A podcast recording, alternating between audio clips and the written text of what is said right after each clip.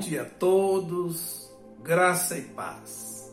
Já estamos no capítulo 4 de Atos e hoje o nosso tema é Unção atrai perseguição. Aqueles discípulos que depois da morte de Jesus se trancaram com medo, agora, irmãos, depois de Pentecostes, revestidos de poder, começam a transtornar o mundo. Assim foi que, como vimos, Pedro e João foram usados por Deus para curar aquele paralítico. E quando a multidão se ajuntou em torno deles, Pedro pregou seu segundo sermão e milhares de pessoas creram em Jesus. A reação dos líderes religiosos que rejeitavam Jesus como o Messias de Deus foi imediata. Quando indignados, prenderam e ameaçaram Pedro e João, como diz o verso 1. E estando eles falando ao povo, sobrevieram os sacerdotes e o capitão do templo e os saduceus doendo-se muito de que ensinassem o povo e anunciassem em Jesus a ressurreição dos mortos. E lançaram mão deles e os encerraram na prisão até ao dia seguinte, porque já era tarde.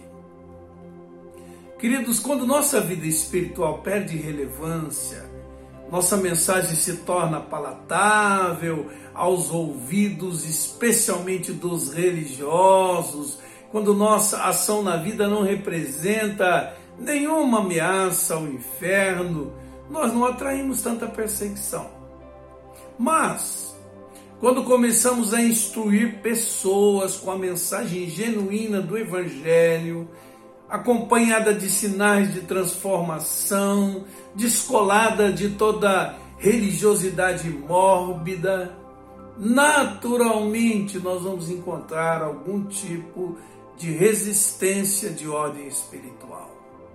Que diferença, irmãos? É, nós, com toda a liberdade que temos de anunciar o Evangelho, nos intimidamos, mas eles mesmo acossados pela perseguição dos religiosos, correndo o risco de serem presos, pregavam destemidamente. Pedro e João estavam instruindo o povo, anunciando em Jesus a ressurreição dos mortos, diz o texto. Isso era um fato consumado. Mas não era isso que a religião ensinava. Os saduceus, por exemplo, não acreditavam na ressurreição. Os demais líderes religiosos não aceitavam Jesus como o Messias. Por isso ficaram tão indignados, porque a pregação de Pedro e de João não estavam em consonância com aquilo que eles criam e defendiam.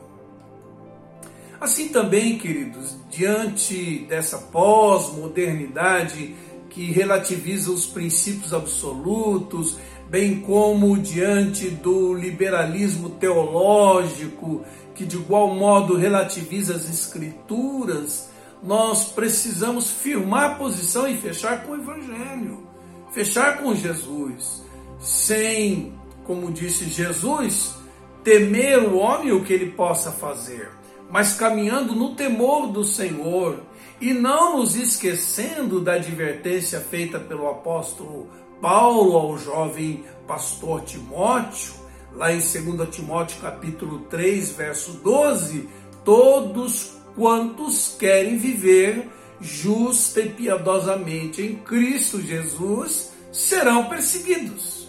Por quê, irmãos? Porque a unção atrai perseguição. Vamos orar, queridos? Senhor Deus, que sejamos revestidos do teu poder e que não nos falte a unção para o ensino do Evangelho, acompanhado dos teus sinais, autenticando tua palavra e nos autorizando como teus mensageiros em nome de Jesus. Seja assim com todos nós, queridos. Que Deus abençoe seu dia e sua semana com a unção do Espírito Santo sobre a sua vida e até amanhã, se Deus nos permitir.